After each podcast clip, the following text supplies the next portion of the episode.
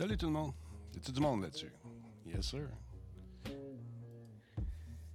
On attend toujours l'arrivée de notre euh, premier ministre et de son équipe. Comment allez-vous tout le monde? Vous avez passé une belle journée, j'espère que oui, une belle soirée. Hier soir, on a eu du fun, en tout cas. Ça fait du bien de rire un peu. Changer le mal de place. C'est ce qu'on a fait hier soir. on s'est amusé pas mal. Fait que, euh, on dit bonjour à qui? À Guiquette. Salut Guiquette, Michel Leclerc, bonjour. Disturb. Yo, yo, man, what's up? Couclac, Coucla, 666, merci d'être là. Euh, Combe, Combe qui est bah, guitare, fidèle à lui-même. Merci d'être là, mon chum. Maverick 4000, salutations, Disturbrick. Hey, bonjour. Ouais, le petit monsieur. Pas une nouvelle. Hey, on a mis, euh, comment il s'appelle? King Kong dehors. Pauvre King Kong. c'est King Kong. Non, c'est Bulldog qui s'appelait. Bulldog, on l'a sacré dehors hier. Dingue. Parce qu'il commençait à jouer, puis il y avait une coupe de nos chums, puis il les a tirés par mes gardes. Fait que Forex, dans sa grande sagesse, il dit non, moi, j'aime pas ça, j'aime pas ça me faire tirer. fait qu'il l'a mis dehors.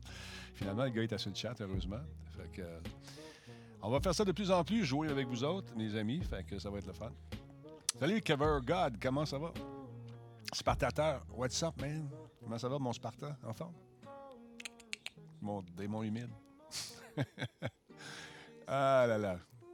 J'ai pas encore installé le jeu de Sir Brick. nous dit Combe Insurgency, je manque d'espace. Ouais, des, enlève des affaires que tu, ne joues plus avec. C'est ça qu'il faut que tu fasses. T'as pas le choix. Là. Moi aussi, j'ai gardé des affaires que je jouais plus avec. Des affaires. Tu sais, des affaires. On joue pas avec ça. Fait que, enlève ça. Salut le Blaisois, merci d'être là. Piccolo, comment ça va, mon chat? Merci d'avoir joué avec nous autres hier soir. C'était très cool de ta part. Combe, à quoi? Regarde ton disque dur, là. Check ce que tu as. Fais du ménage. Des affaires. Enlève tes affaires. Comment ça va, temporal? Merci d'être là. Ah là là. Donc, la courbe, ça va être après. Il y a une première euh, conférence de presse, comme d'habitude, avec l'état général de ce qui se passe au Québec en ce moment. Et par la suite, on aura des pronostics. Probablement, pour nous dire voici ce qu'on a fait. Si on ne l'avait pas fait, ça va donner ça. Voici un autre scénario. Si on garde ça jusqu'à tel mois, voici ce qu'on entrevoit. Mais encore une fois, ce n'est pas des promesses, c'est des estimations. C'est pas. Euh, c'est pas coulé dans le ciment, malheureusement. C'est le seul élément qu'on peut contrôler difficilement, c'est les humains qui composent notre belle société, qui n'écoutent pas les, les consignes, mais quand même, ça va donner une idée, peut-être faire réfléchir, faire réfléchir certaines personnes. Dans mon environnement d'amis que je connais autour, j'en connais trois qui ont goûté. Il y en a un qui ça va pas trop bien. Les autres, euh, ils s'en sont sortis. Mais euh, demain, on va parler d'ailleurs avec Jardin Chonard, qui, lui, a été une des victimes du COVID. Il va nous décrire un peu comment ça se passe. Puis c'est pas Jojo. C'est pas Jojo. Salut Charles Buzz, comment ça va? Ce soir, il y a un show avec les gens de Catapulte qui euh, vont venir faire un tour. C'est un concours qui avait été euh, mis sur la glace pour le moment. Mais euh, là, on est en train de travailler pour offrir quelque chose. Je ne peux pas vous dire quoi pour le moment, mais on va vous présenter ça ce soir à 20h. Venez faire un tour spécialement si vous êtes un développeur, développeuse de jeux. C'est le moment de, venir faire un tour, surtout si vous participez à ce concours. Laurent n'est pas là ce soir, malheureusement. Laurent a, quelque chose ailleurs, euh, il ne sera pas parmi nous. Euh, il ne pourra pas, il m'a averti la semaine passée. Alors voilà. On attend notre premier ministre qui fait son entrée avec. Euh, ah, c'est le docteur qui vient d'entrer, Big Doc. Et avec le premier ministre qui va prendre place, avec madame également qui est là, encore une fois aujourd'hui. On les écoute. On va laisser la parole au premier ministre. Mesdames et messieurs, on se retrouve avec Sébastien et toute l'équipe. de la ministre de la Santé et des Services sociaux, Mme Danielle Mécan, et du directeur national de santé publique, Dr Horacio Arruda. Monsieur Legault, à vous la parole. Merci. Euh, bonjour tout le monde. Euh, je commence par le bilan de la journée. On a euh, aujourd'hui 29 nouveaux décès pour un total de 150 bien sûr, on s'y habitue pas. Puis euh, je veux offrir euh, des sincères condoléances euh, aux familles de toutes ces personnes. On a maintenant 9 340 cas confirmés. C'est une augmentation de 760.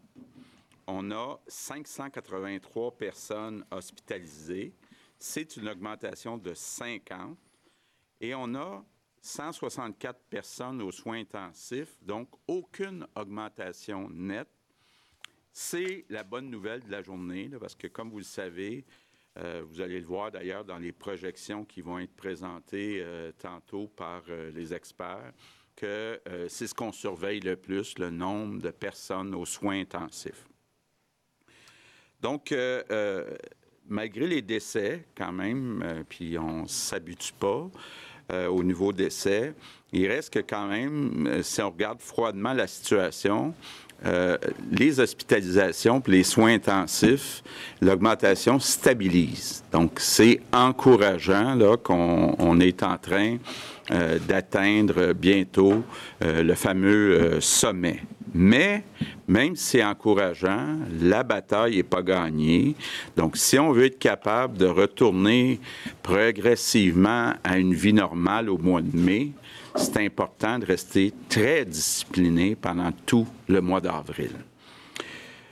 Là où c'est plus euh, difficile aussi, puis je pense qu'il faut le dire aux Québécois, c'est toute la situation dans les CHSLD, les résidences de personnes euh, âgées. Euh, j'ai demandé qu'on ajoute du personnel, donc des infirmières, des médecins, euh, on a la chance euh, d'avoir moins de personnes que prévu dans nos hôpitaux. Donc, on va pouvoir prendre du personnel qui est actuellement dans les hôpitaux, des infirmières, des médecins, les mettre dans les CHSLD, dans les résidences personnes âgées, parce que euh, il y a beaucoup de cas dans ces résidences. Évidemment, euh, ça reste la grande priorité de notre gouvernement, de protéger les personnes qui sont les plus vulnérables à ce virus, donc les personnes âgées, entre autres, de 70 ans et plus.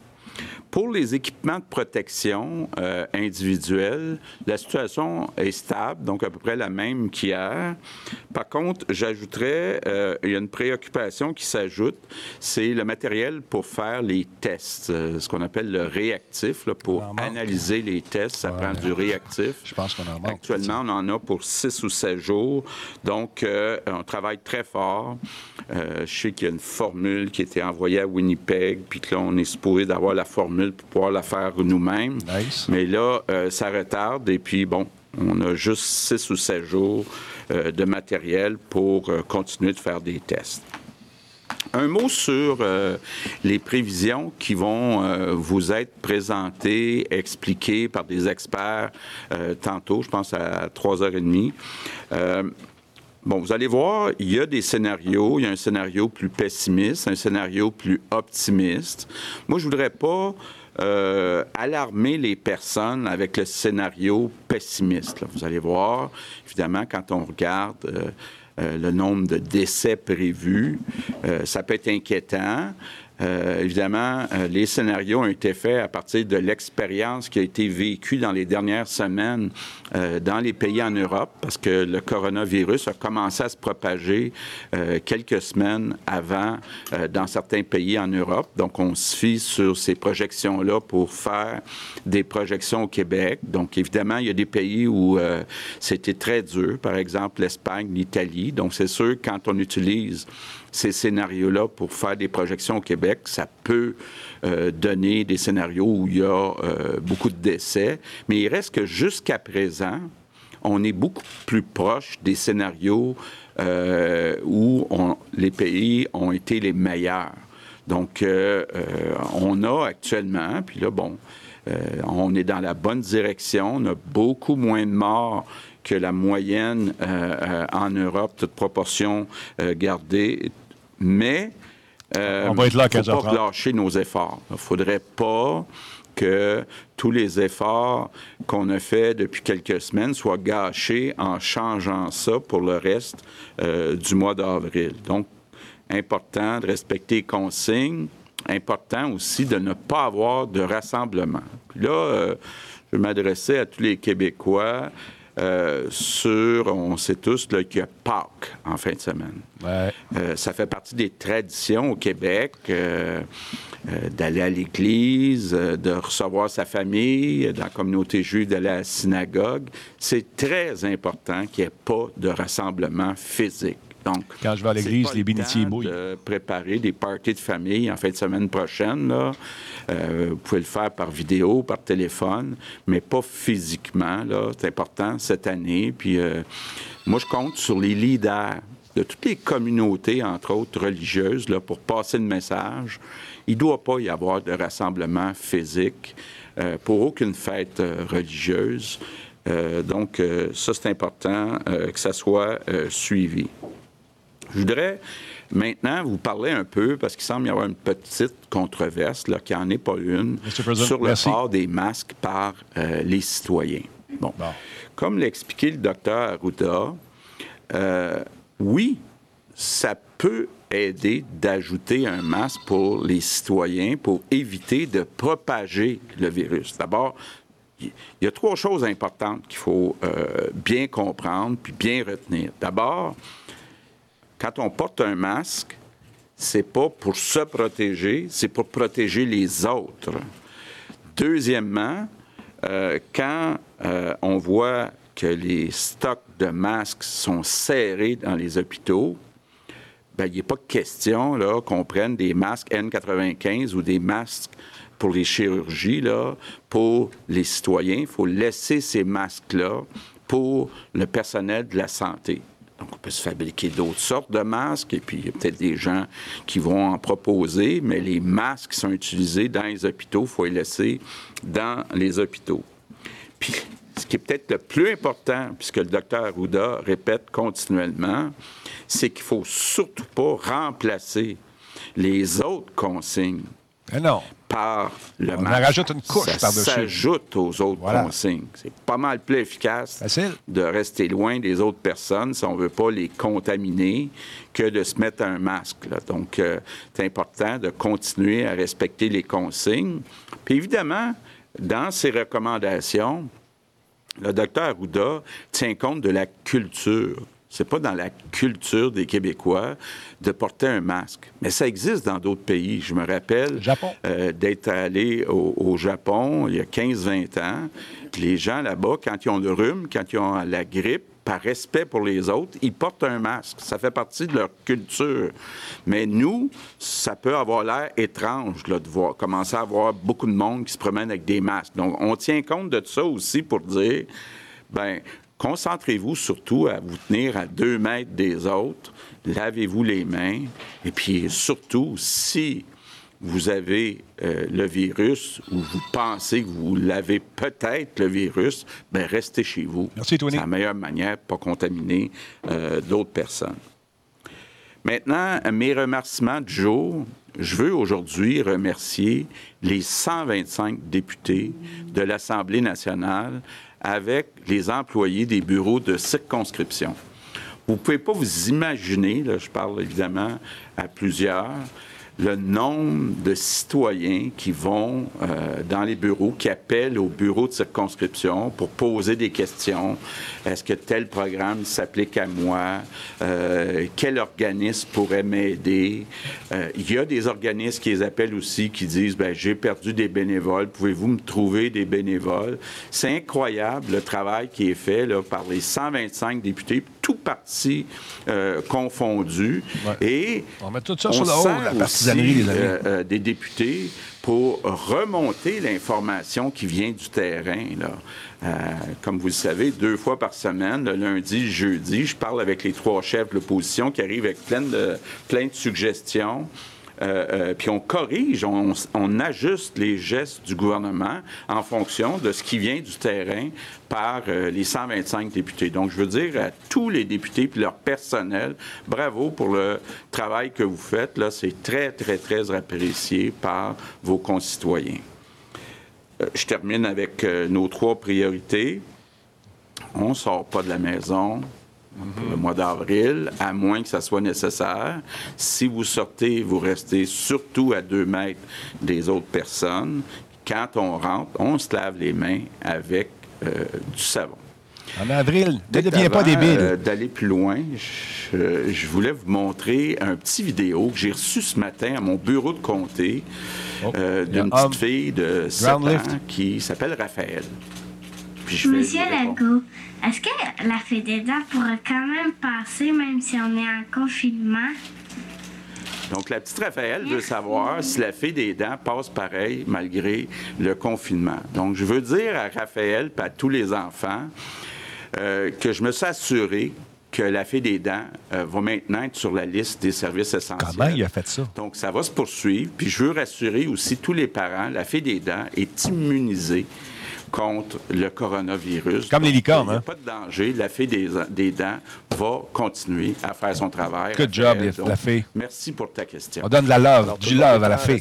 Voulez-vous y aller avec quelques mots en, anglais? Oui.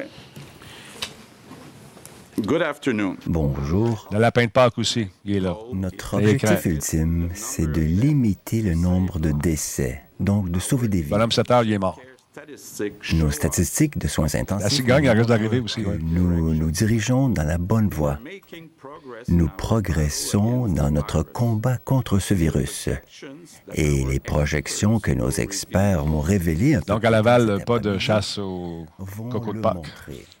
En même temps, j'aimerais être bien compris. Cela ne veut en rien dire que nous pouvons relâcher sur l'effort. Nous ne pouvons gâcher tout ce que nous avons accompli ensemble depuis quelques semaines. Il ne faut pas avoir de rassemblement, et cela inclut pour les célébrations religieuses, telles que Pâques.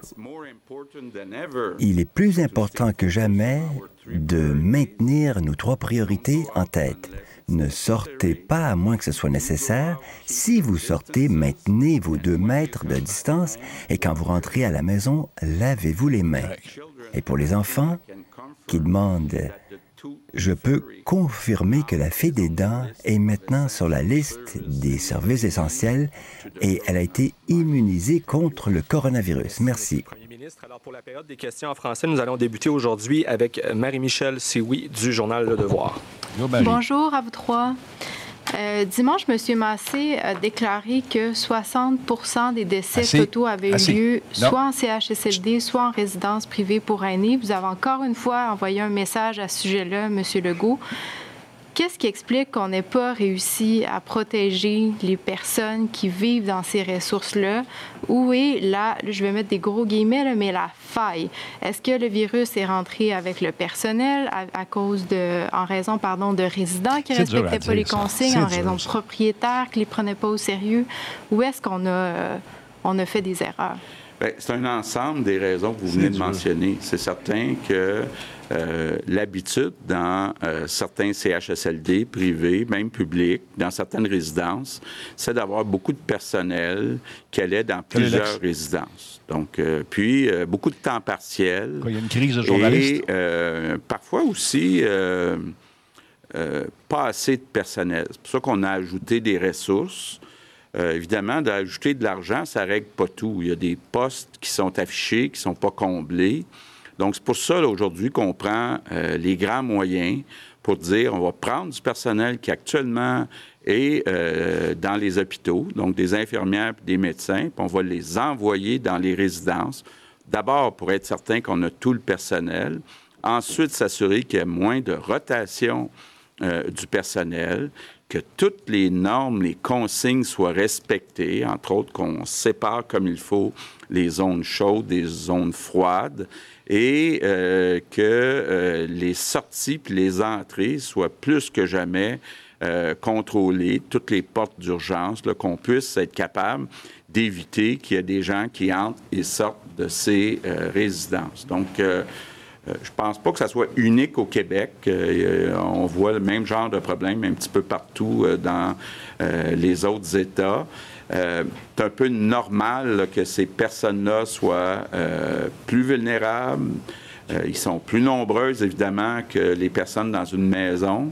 Donc, il y a un plus grand risque de contagion. Mais je peux vous dire on a pris les grands moyens pour tout faire protéger les personnes aînées. Puis, c'est important de le dire, là, il y a peut-être 700 résidences là, qui, qui ont peut-être une contamination, mais il y en a à peu près juste 150 où c'est confirmé.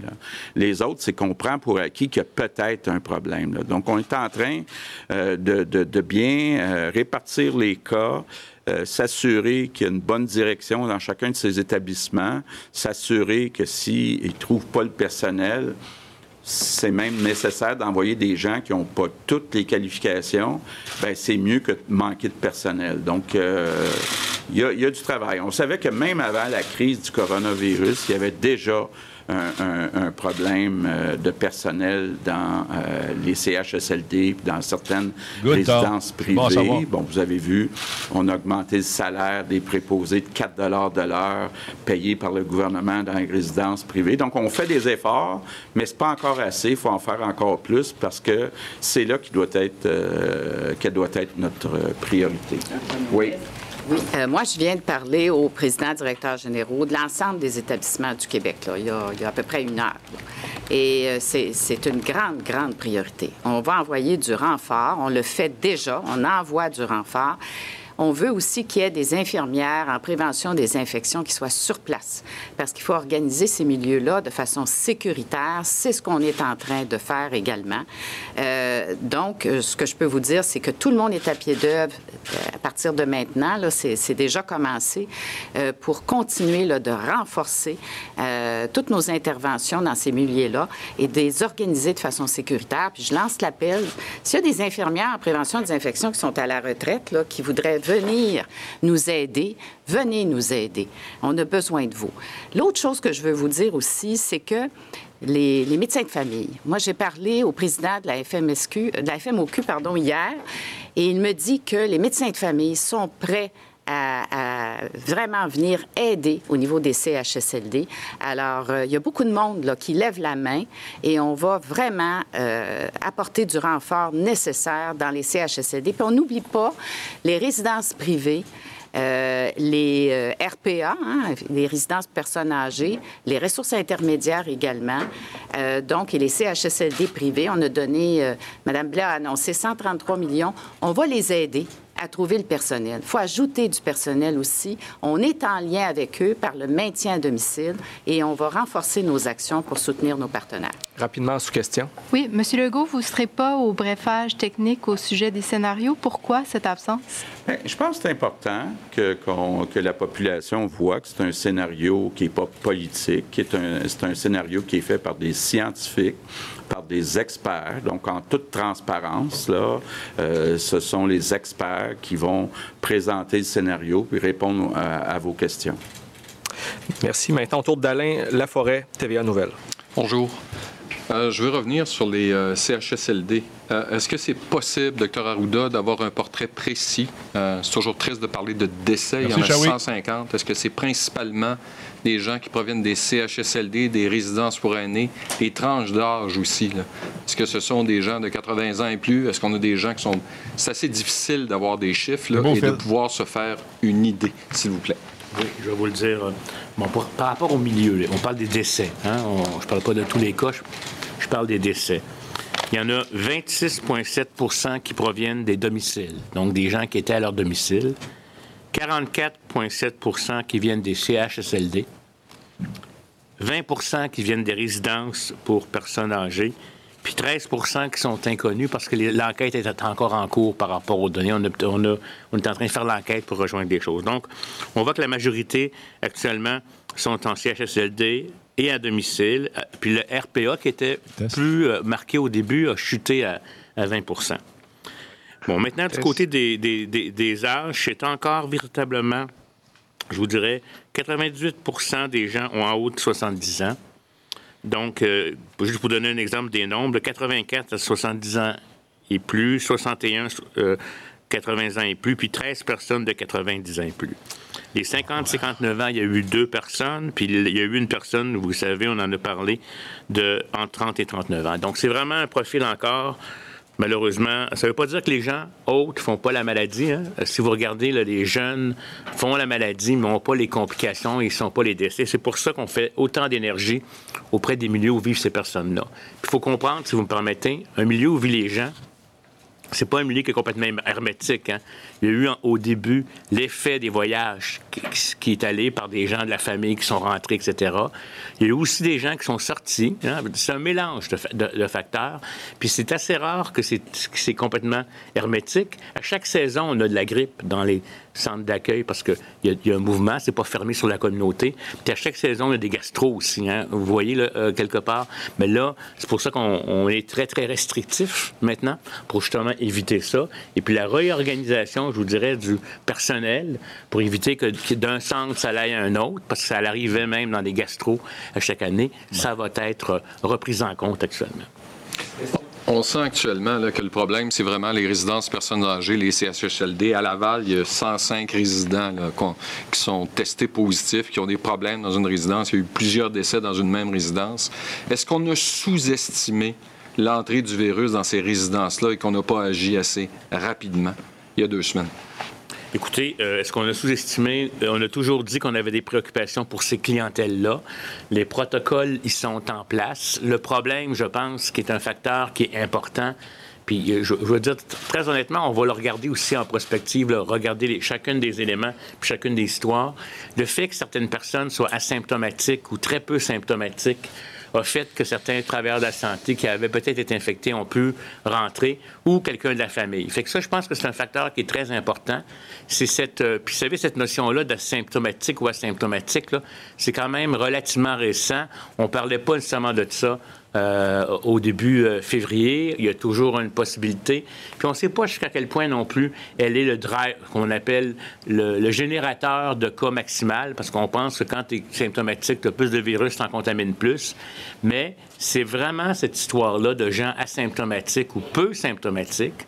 Puis il y a pu avoir aussi, puis là, c'est des hypothèses, des travailleurs de la santé qui, ont, qui pensaient que c'était comme un petit rhume, puis que ça allait passer, puis, pour, pour euh, pas manquer de travail, pour offrir leur service, compte tenu qu'il n'y a pas tant de personnel que ça, sont allés.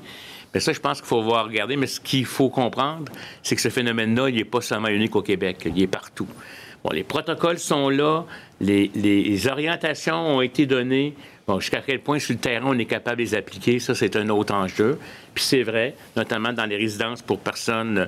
Il n'y a pas des infirmières dans toutes les résidences pour euh, personnes âgées. Il n'y a pas toujours d'infirmières en prévention et contrôle des infections.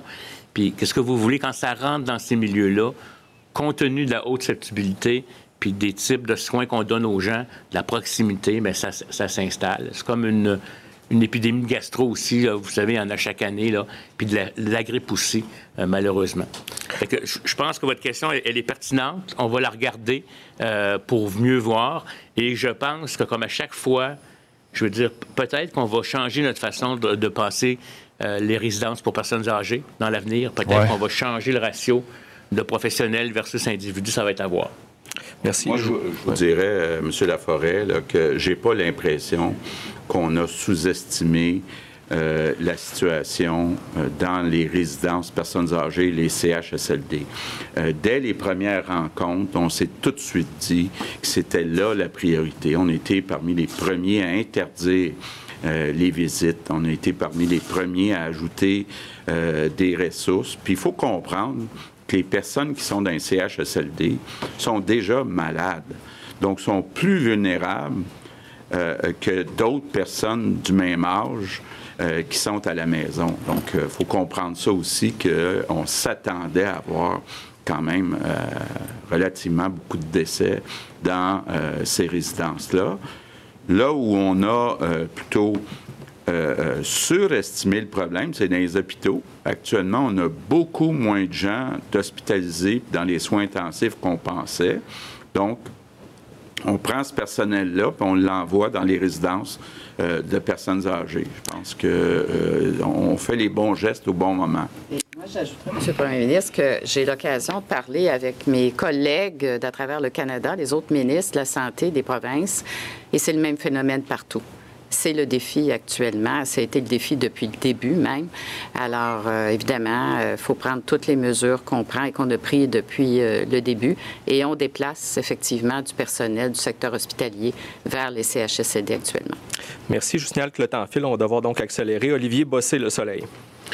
Euh, Paris a décidé d'interdire le jogging euh, à partir de demain de 10h à 19h. Est-ce que la santé publique du Québec recommande euh, la même chose pour les grandes villes, dont Montréal, peut-être même Québec? Écoutez, j'ose pas dire qu'est-ce qu'on va dire demain puis après-demain parce que les choses peuvent évoluer.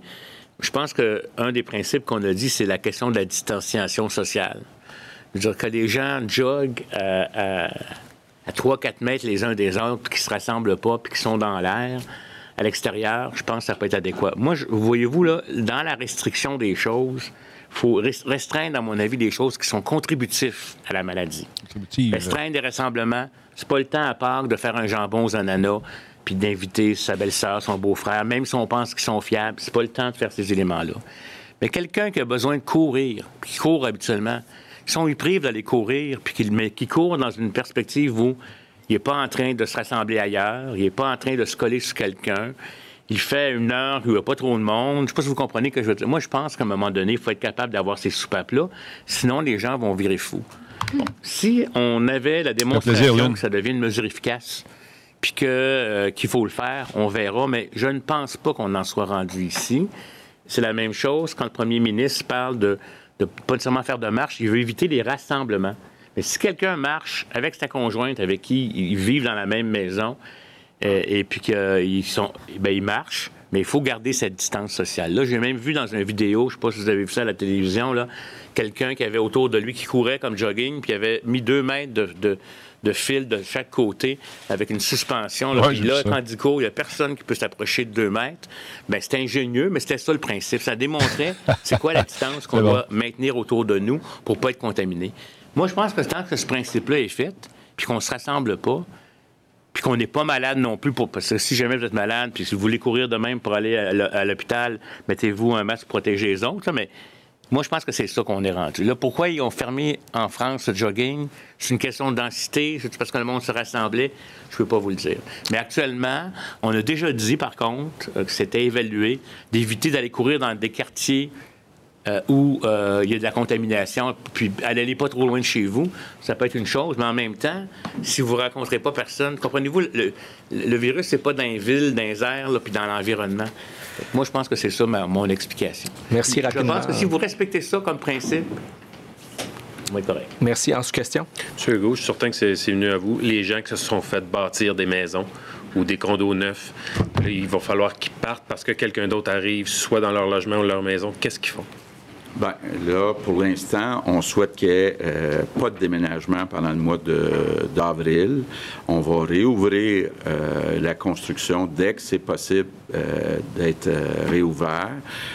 donc, pour l'instant, on est prudent, mais on est très conscient du problème, là, qu'il y a un effet de domino sur les gens qui n'auront pas leur maison à temps. Louis Lacroix, Cogeco Nouvelles. Bonjour, M. Monsieur Legault, Mme euh, McCann, M. Arruda. Euh, justement, ma, question que euh, je voulais poser, c'était sur la construction en, particulier.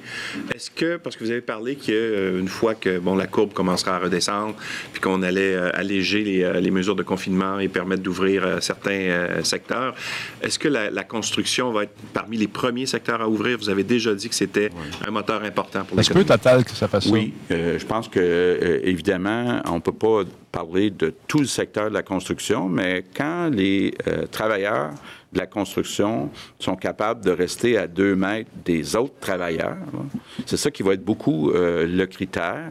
Bien, on pense que quand on va passer le sommet puis qu'on va clairement être en descente, ça va être un euh, des premiers endroits là, qui va être réouvert. Ma question à M. Arruda. Vous avez dit hier, parce qu'on était limité dans le nombre de questions, mais je vous ai posé une question hier sur les tests aléatoires que vous pourriez faire dans certains secteurs, par exemple. Ou, euh, euh, quand est-ce que vous comptez faire ces tests-là et dans quel contexte? Est-ce que ce sera, par exemple, dans des euh, secteurs où qu'on appelle les hotspots, ou est-ce que ce sera dans des secteurs cibles pour essayer d'avoir une meilleure idée de la contamination et quand ça devrait se faire, ces tests aléatoires? Votre question est bonne, puis c'est un mélange de tout ça, parce que l'objectif de faire ces tests-là peut être différent d'un endroit à un autre. On prend en faire des aléatoires à l'intérieur d'un établissement où on pense qu'il y a une éclosion pour vérifier quel est le niveau de gens atteints ou pas. On peut en faire dans des territoires où, dans les hotspots, on veut vérifier, par exemple, prenons l'exemple dans l'île de Montréal, essayer d'estimer quelle est la proportion de gens qui sont qui ont été infectés et qu'on n'a pas eu de symptômes. Est-ce qu'on est à 30% de gens infectés? À 40, à 60.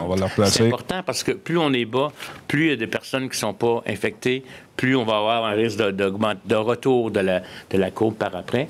Puis ça va se combiner pas rien qu'avec le test, mais véritablement avec ce qu'on appelle des études de séroprévalence. C'est qu'on va prendre du sang des individus, puis on va vérifier leurs anticorps, les anticorps IgM, IgG, qui sont les plus anciens, les plus récents ou les plus anciens, pour voir qu'est-ce qu'il y en est. L'autre élément qu'on ne sait pas, puis la question est bonne, puis on se dit, On pense qu'il y aura une immunité à ce coronavirus-là, mais on n'est pas, pas garanti qu'elle va rester longtemps, etc. Fait mais c'est donc des mélanges de stratégies comme ça. Puis quand, c'est quand on n'a plus besoin des tests pour les autres objectifs qu'on peut aller là-dessus. Mais je pense qu'avant même de, changer toute la stratégie de test, puis ça va dépendre si on a des tests 24 heures aussi, des tests qui donnent la réponse en 15 minutes. Ça, ça va être un élément qui va être très important. Ça va donner des informations très rapides, mais ça va être vraiment avec les études de séroprévalence qu'on va être capable de mieux documenter la situation.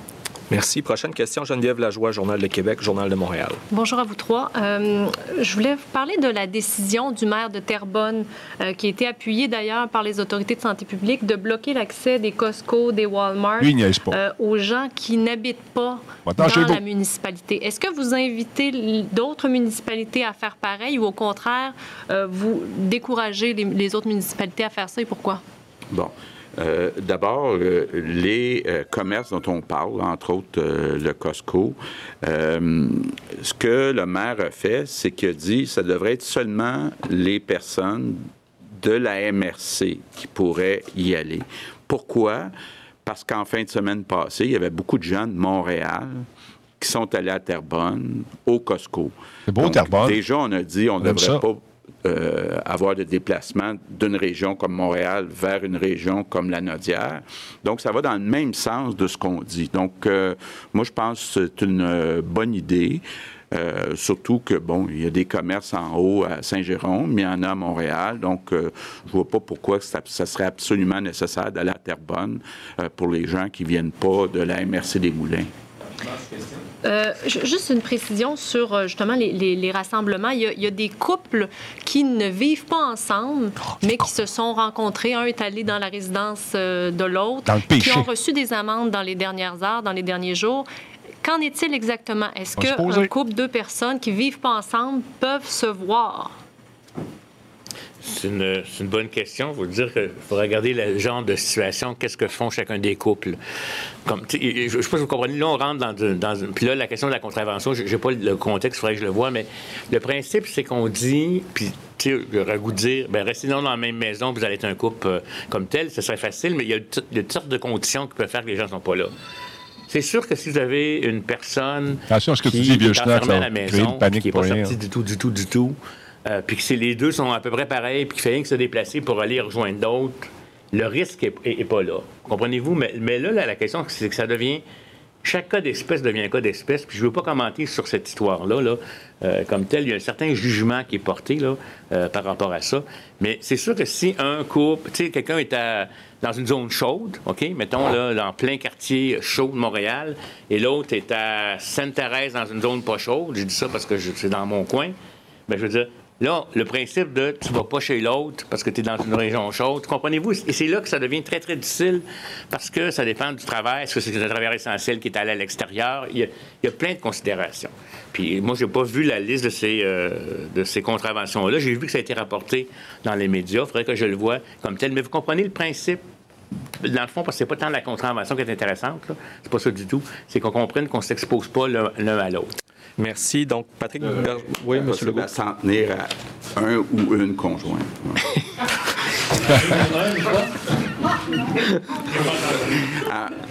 s'en tenir à un conjoint ou une conjointe seulement. Ah, OK, oui, oui. Donc, la monogamie est, de, est, préférable, ce temps-ci. Je vous disais fois. Sur ça, Patrice Bergeron, la presse canadienne. Bonjour à vous. Euh, question pour M. Arruda. Quelle est la valeur des pronostics qui seront annoncés euh, plus tard aujourd'hui? Des pronostics? Vous voulez dire des scénarios? Oui. Ah ah! Oui, un pronostic, c'est un scénario. Euh, je vous l'ai dit, euh, ils ont, on a essayé, en tout cas, si vous me permettez, le temps qui a été pris par nos experts était justement pour être capable d'avoir le maximum d'informations sur la réalité qui s'est passée au Québec, pour être capable de comparer ailleurs. Ça a les limites qui vous sont exposées par ces experts-là par rapport à leur scénario plus on projette loin, plus le. Parce que vous savez, la courbe, cette semaine, elle va être décisive. Là. Je ne veux, pas, euh, veux pas faire la présentation à leur place, si vous me permettez. Je veux juste vous dire que les courbes qu'on a vues, comment le Québec se comporte, c'est encourageant. Ça, c'est une des premières choses. Euh, même si on va vous présenter des scénarios euh, pessimistes, comme je l'ai dit le PM, des chiffres que vous pourriez voir, je ne pense pas qu'on va se rendre là. À moins si on continue Là, si tout le monde se relâche après avoir vu les courbes puis qu'on se remet à remonter, on pourrait avoir une augmentation en pente. Puis tout le travail qu'on va avoir fait, on va l'avoir décalé seulement. Fait que ça, ça va vous être expliqué euh, comme tel. Puis, ce qui va être le plus intéressant, je pense, c'est de voir à fur et à mesure, là, dans les prochaines semaines, une semaine après une semaine, la progression. C'est ça qui va être intéressant. Parce que, je vais vous dire, moi, ce qui m'intéresse, c'est, je pense, si, les courbes m'ont aidé à, me rassurer, c'est que grâce au travail intense des Québécois, grâce à la compliance aux mesures qu'on a mises en place, de distanciation sociale, etc., je pense qu'on a, on s'est, on, s'est donné beaucoup de chance. En ce dirait le premier ministre, c'est un 50 peu. On a même Merci, Denis. une capacité, à mon avis, qu'on est en train de se poser la question est-ce qu'on ne va pas euh, rebaisser la capacité Mais il est encore trop tôt. Avril va être un mois important. Votre, votre collaboration encore, je vous demande, je sais que c'est long, là, mais ensemble, on va y arriver. Kilroy 87X. Merci, énormément. réponse brève. Sur une échelle de 1 à 100, quelles sont les chances que le scénario qu'on estime comme étant le plus probable se produise? oh mon Dieu! Vous me demandez quelque chose. Euh, si j'ai le bon chiffre, je voudrais acheter des billets de 6,49. Euh, C'est très apprécié, Richard, t'as pas idée. Ben, je veux pas 75% OK? Je, dis ça, là, puis je... Monsieur le Premier ministre, peut-être que ben Non, mais j'allais dire que, euh, si j'ai bien vu, on a un scénario optimiste et un scénario pessimiste. Oui. Donc, il n'y a pas de scénario probable. Merci, Richard. Mais ce que je veux dire, c'est que par rapport à notre, ce qu'on observe jusqu'à maintenant, je ne sais pas si vous comprenez ce que je veux dire, on est plus proche de l'optimisme que du pessimisme. Et là, je me regarde, mais tout ça, là, puis je vais vous le dire, si je me suis trompé, je vais dire que c'est votre faute parce que vous n'avez pas appliqué les mesures nécessaires. C'est noté. Fanny Lévesque, La Presse. oui, bonjour. Euh, pour les tests euh, au sujet de la de l'inventaire de réactifs, est-ce qu'on donc est-ce qu'on s'attend à ce qu'on rationalise un peu le, le, nombre de tests dans les jours qui suivent? Et est-ce que c'est envisagé de tester plus régulièrement les employés en CHSLD, par exemple? Bon, d'abord, l'ordre euh, pour tester les gens a, été modifié par le docteur Arruda, puis oui, il est prévu qu'il y a priorité pour ceux qui travaillent euh, dans le réseau de la santé. Maintenant, j'espère ne pas être obligé de réduire le nombre de tests. Donc, c'est pour ça que euh, nos acheteurs, là, ceux qui s'occupent des approvisionnements, travaillent très fort. On sait déjà que la formule pour faire le mélange du réactif a été donnée euh, euh, à Winnipeg, je me souviens bien.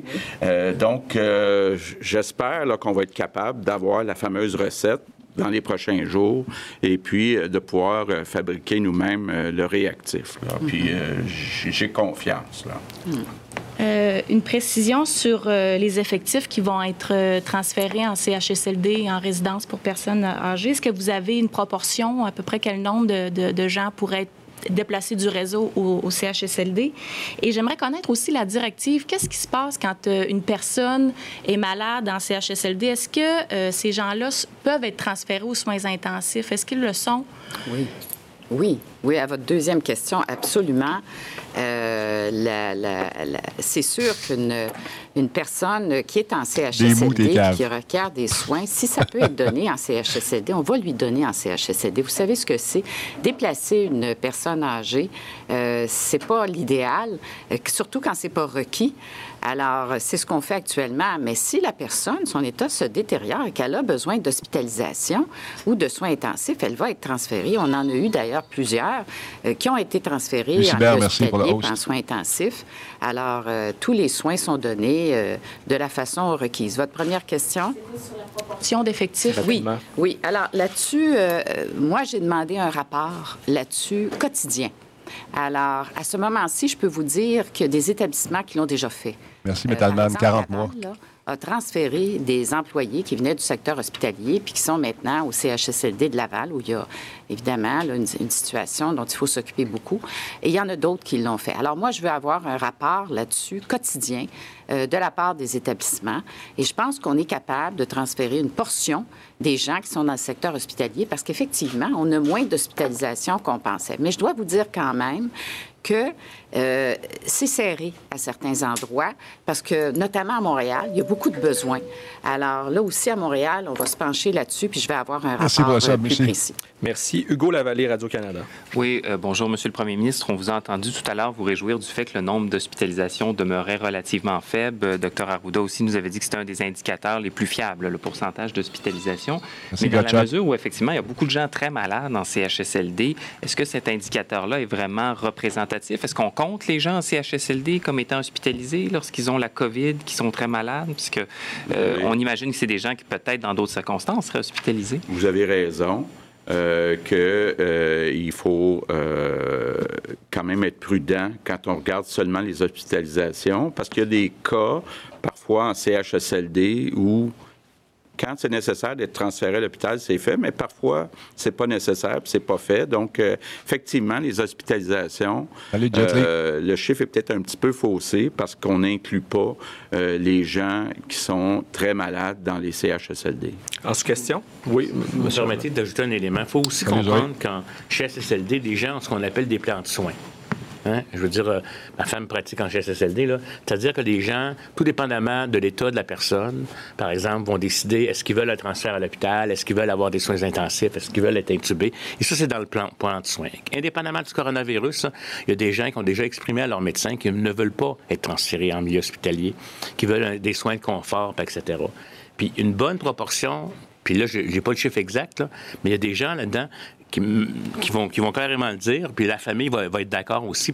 des fois, on repose même la question pour être sûr que les gens ne changent pas d'idée par exemple, quelqu'un qui est en phase terminale ou qui est en, situation de, démence très importante, etc. Puis la, famille a convenu que s'il y avait une pneumonie, on le traite en CHSLD, on lui donne l'antibiotique, on lui donne une chance de s'en sortir, mais qu'il n'y a pas nécessairement un transfert en, milieu hospitalier, parce que ces patients-là, quand on les transfère en milieu hospitalier, faut qu'ils les intubes, on n'est pas capable de les extuber souvent.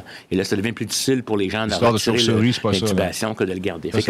je veux pas dire... Et ça, c'est avant le coronavirus. C'est pas une nouvelle mesure qu'on met en place pour pas dire qu'on ne veut pas traiter ces gens-là. C'est des gens qui ont ce qu'on appelle un niveau de soins, puis un niveau d'intervention par rapport à leurs conditions initiales. Rapidement. Le, chiffre qui est le plus fiable, ce sont les décès. Euh, parce que les cas, ça dépend combien on a testé. Les hospitalisations, il peut y en avoir une partie dans les euh, CHSLD, mais c'est déjà mieux que juste les cas. Mais l'idéal, la mesure la plus juste, là, euh, ce sont les décès. Monsieur Lavallée. Puis justement, donc sur le même thème, celui de la, fiabilité des chiffres, euh, ça fait deux jours de suite qu'on constate que le nombre total de cas, l'augmentation est inférieure à 10 mais est-ce que c'est significatif dans la mesure où effectivement, il y a beaucoup de gens qui disent qu'on devrait tester tous les gens en CHSLD, tous les employés du système de la santé? Visiblement, là, on est au bord d'une rupture de tests, donc on n'a pas les moyens de faire ça. Euh, est-ce qu'il faut se réjouir du Comme regarder une game de hockey puis dire, hey, ouais, il aurait dû faire ça. Il aurait, moi, j'aurais mis lui à la place. Comment? Ça donne rien, ces commentaires-là. Ça veut dire quelque chose parce que ça implique, un, premièrement, là, jamais dans aucun, puis euh, ça dépend des capacités, c'est sûr, mais dans aucun véritablement pays, quand on suit l'influenza chaque année, on teste seulement une certaine proportion pour être capable de prédire la chose. C'est les tendances qui sont, importantes. C'est si on, a une, si on a une diminution des cas hospitalisés, c'est que le virus est... Puis là, les cas hospitalisés, ils sont toujours 15 jours après l'événement. Fait que là, on, a récolté la, la, semaine de relâche, on a récolté des introductions communautaires, probablement dans certains milieux c'est les tendances qu'il faut qu'on regarde. Est-ce qu'on est en train, parce que si, puis on regarde le taux de positivité de nos tests aussi, si on a une tendance à la stabilisation des hospitalisations, puis à la stabilisation des soins intensifs, puis qu'on teste beaucoup de cas ou, pas, on est capable de... Les cas sévères vont demeurer stables dans le temps. Même les cas non testés, au début, là, il, décédait. Fait quelque part, puis on a des courbes où on voit les interventions qu'on a faites, quand est-ce qu'on a augmenté les tests. C'est sûr qu'à un moment donné, on va voir le nombre de tests augmenter de façon très On va voir à 15h30, Berg, euh, qu'est-ce qu'on va. C'est des euh, estimations. C'est comme si, là, la température de l'eau, je la prends avec les décès et les hospitalisations. Puis le reste, ben, c'est un estimé. Merci. On doit donc euh, passer aux questions en anglais. We'll start today with Samuel Pouliot from CTV News. Une petite pause pendant ce temps-là. Fait que les scénarios, c'est euh, voici ce qu'on a fait, voici ce qui serait arrivé si on ne l'avait pas fait, voici si on continue comme ça, ce qui va arriver, voici si on arrête ce qui, va, ce qui pourrait arriver. Ce pas des pronostics, c'est des estimations. C'est très, très, très basé sur des statistiques qui peuvent changer en tout temps. Donc, ce n'est pas nécessairement ce qui va se produire. C'est juste des, des, des scénarios qui pourraient se réaliser selon ce qu'on a vu jusqu'à présent. Tout le monde. Réponse, c'est une opération d'envergure. Je me suis entretenu avec le directeur général de cette organisation. Je vais être en ligne à 15h30, tout le monde, euh, pour présenter ça. Beaucoup de mesures qui ont été prises. Avant tout, j'aimerais dire que tout le matériel... Non, ce qui va arriver avec... Euh, ce ne sera pas des fake news, ça va être que les gens vont retenir le pire scénario. C'est toujours ça qui arrive, malheureusement. Mais ça peut le faire peur qu'ils restent chez vous, chez eux, tant mieux. qui a été déplacé de milieux hospitaliers ou d'autres secteurs moins actifs vers les CHSLD. Il y a maintenant des infirmières en prévention d'infection qui travaillent sur les lieux. Lucifer, tu cherches le trouble, là. Comment? Il y a des non, ils savent rien. additionnels également qui sont sur les lieux. Par conséquent, il y a beaucoup de mesures qui ont été... les moufettes, les amis. Et la situation est vraiment entre bonnes mains elle est prise très au sérieux par l'organisation. Il y a beaucoup d'entreprises qui euh, font du re-outillage pour accélérer la production de visières et d'autres équipements, et entre autres avec la technologie de cette impression en trois dimensions. Comment savoir si cela est aux normes de qualité? Qui vérifie cela? Réponse. Euh, euh, Alors, nous avons une équipe euh, d'envergure au ministère même qui examine et suivent de près ces opérations. Effectivement, Jordan, les scénarios servent à planifier les efforts, même s'ils sont théoriques, ils servent, à, servent de base pour des préparations éventuelles. Pas des dans le contexte actuel, toutes ces opérations vivent une cadence accélérée. Donc, il faut quand même, comme vous l'avez dit, normaliser et homologuer les équipements qui sont produits. C'est ce qu'on dit, Lucifer, aussi. En fait, nous avons un plan B et un plan C. Le plan B, c'est d'avoir l'équipement approuvé par Santé Canada. Et le plan C, et nous espérons ne pas devoir y recourir à ce plan C, mais le plan C, c'est que nous pourrions nous servir d'équipement qui n'a pas été homologué par Santé Canada. Mais jusqu'à maintenant, nous... Comme les masques de plongée full face adaptés avec des respirateurs dessus pour aider les gens à respirer justement qui sont atteints. C'est pas médical nécessairement, mais ça marche. Présenter les projections albertaines. Ensuite, euh, il y a eu Doug Ford qui a parlé des projections lors d'une conférence de presse. Dans la mesure où vous vouliez que les Québécois puissent accéder à ces renseignements, M. Legault, vous voulez garder vos distances de ces projections qui seront présentées plus tard cet après-midi. Que voulez-vous que les Québécois comprennent par votre absence ben, pas un spécialiste cette présentation des projections? Hein. Réponse. Ma responsabilité depuis quelques jours a été de m'assurer que les experts auront toutes les réponses que les Québécois veulent entendre ou ne veulent pas entendre, mais les connaître. Mais ce n'est pas à moi de dicter les réponses.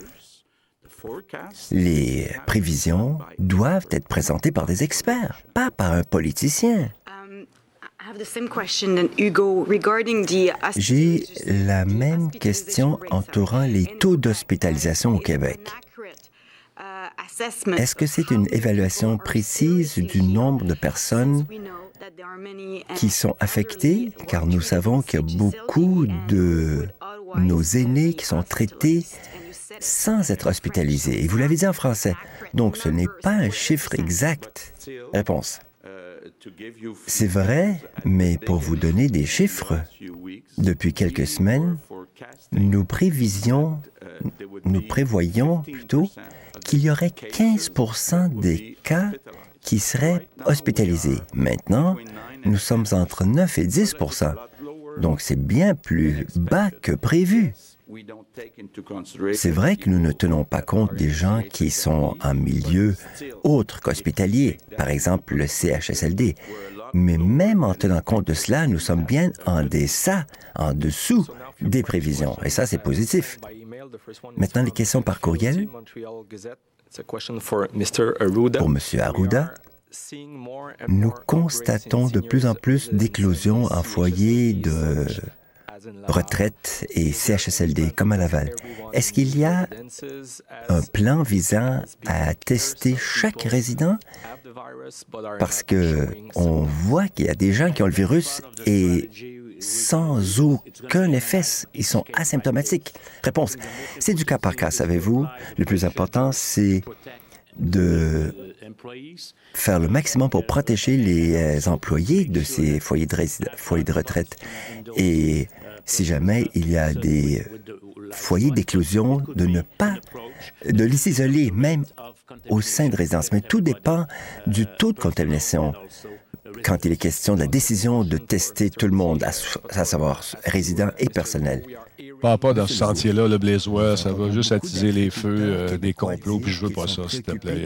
On va s'en tenir aux faits, ce qu'on connaît, au lieu d'y aller dans le...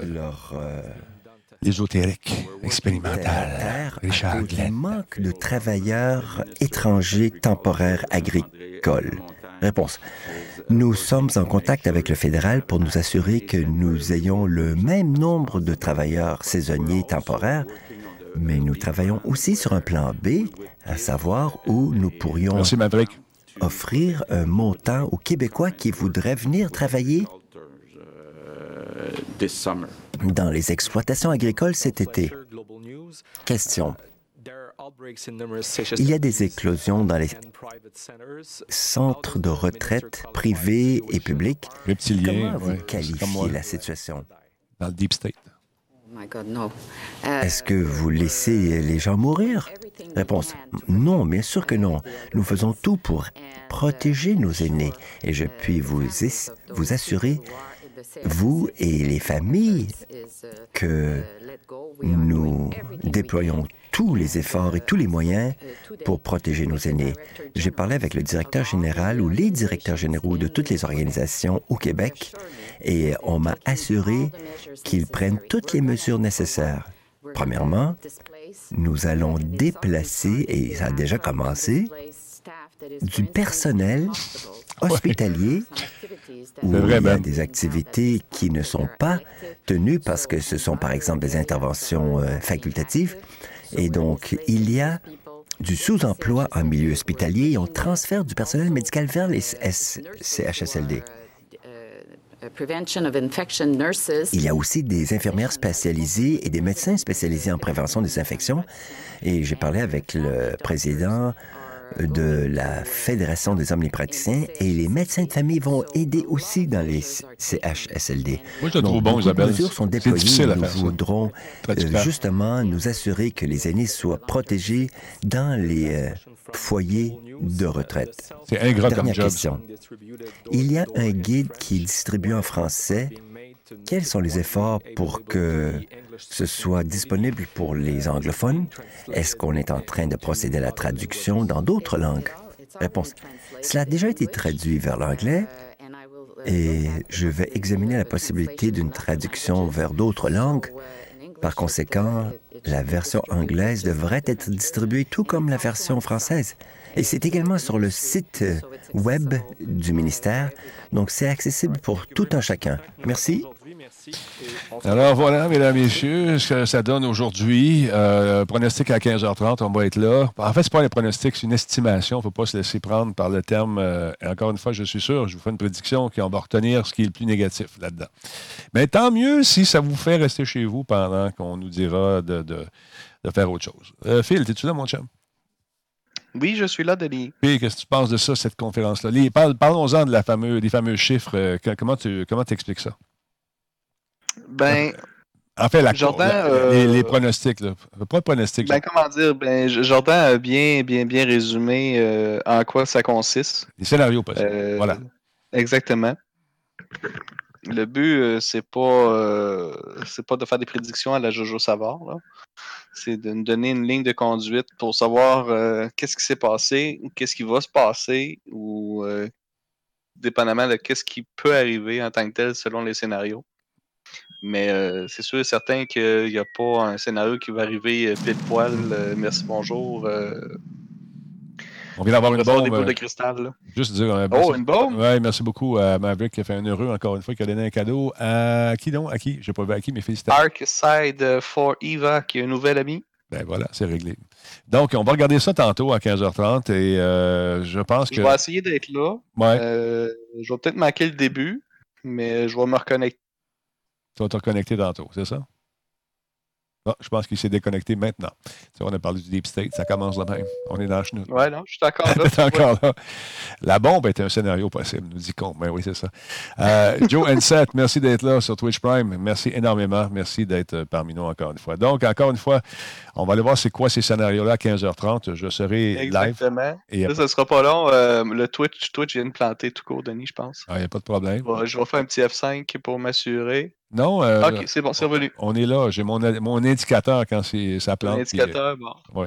C'est de mon côté que ça a planté. Exactement. Euh, donc, voilà. Euh, Isabelle, elle nous dit que ça fonctionne. Tout le monde est là. C'est parfait. On va revenir à 15h30. Ce soir, donc, je vous rappelle encore une fois qu'il y a une annonce qui va être faite concernant le concours Catapulte à compter de 20 h ici même à Radio Talbot, parce que c'est un concours qui est très important pour les jeunes créateurs de jeux, les jeunes compagnies qui veulent avoir de l'argent et du mentorat. On en donne beaucoup d'argent dans ce concours-là. Puis là, tout le monde se demande ce qui arrive. Donc, on va faire le point avec ça ce soir. Je pense que ça va être des bonnes nouvelles pour vous autres. Et chez vous, euh, est-ce que tu remarques une recrudescence ou est-ce que tu sens que la courbe s'aplatit ou tu n'as pas vu de changement, euh, Phil?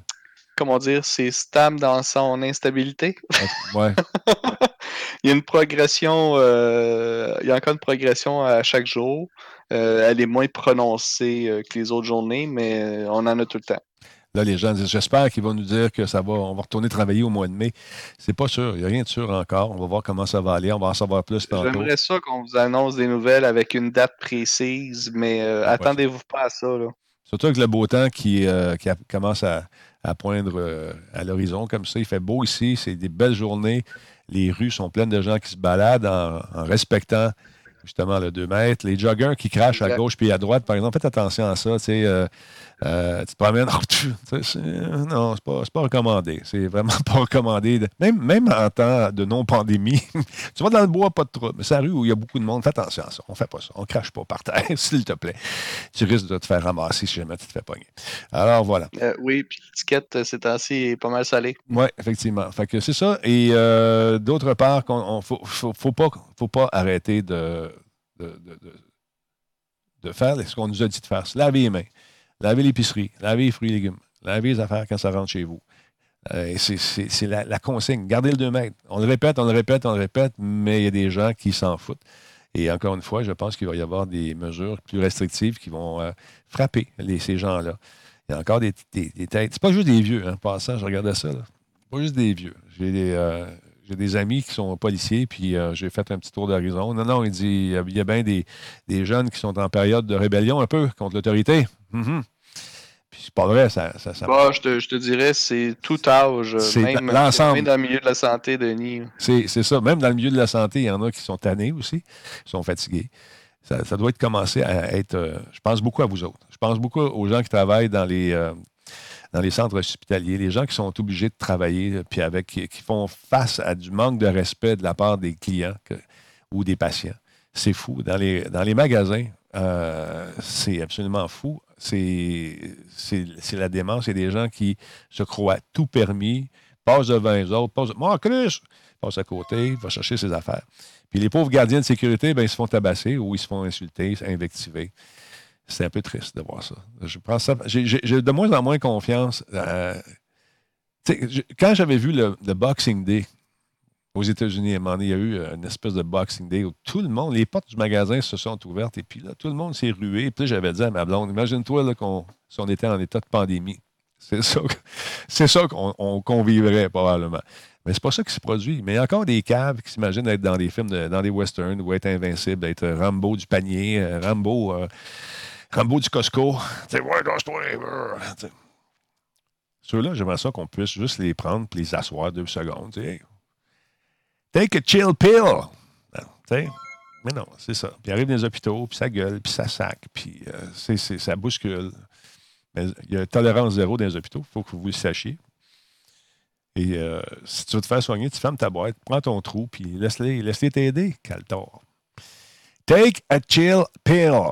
Puis merci beaucoup. Tantôt, c'est quelqu'un des, euh, euh, milieux hospitaliers qui m'a donné justement une contribution volontaire de 50$. C'est très apprécié. Merci beaucoup. Encore une fois, on va faire payer Amazon au lieu de faire payer vous autres. Hein? Notre petite pub. Bonne idée. Je fais payer Amazon. Et les gens qui se pensent plus importants que les autres, comment on relaxe puis on pense à tout le monde, on pense à la collectivité. Puis encore, encore une fois, si vous venez ici pour annoncer des affaires, des, chercher, annoncer des, des faire des, euh, espèces de citations gratuites, euh, basées sur aucun fondement, partir des affaires qui sont juste sur le bord d'être racistes, c'est pas ta place ici. Tu t'en vas chez vous. Les conspirationnistes, t'en vas chez vous. J'ai pas, pas le temps. Pas le temps de ça. On n'a pas le temps.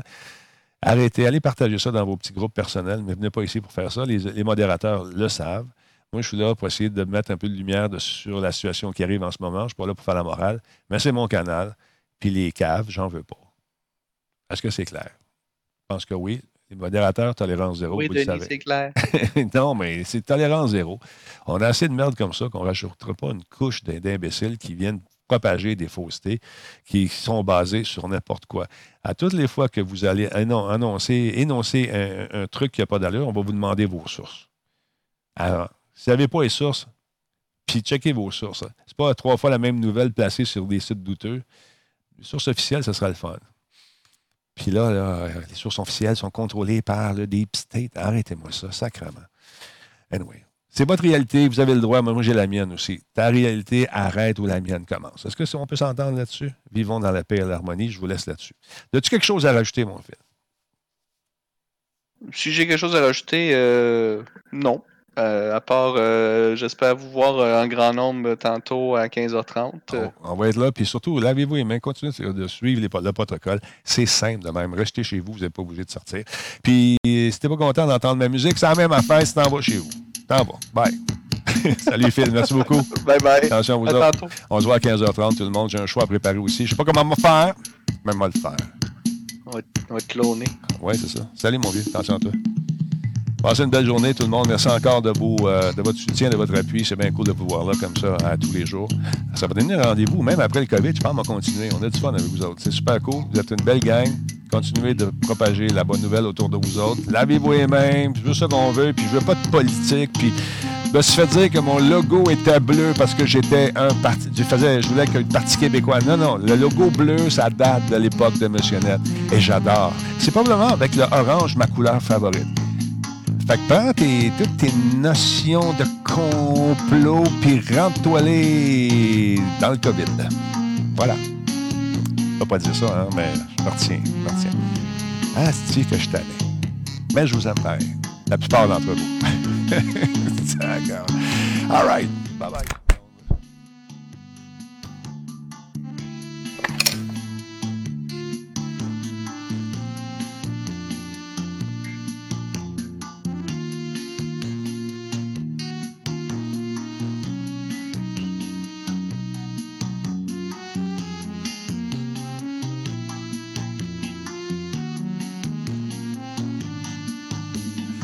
Combe dit Denis à la moustache à Manon.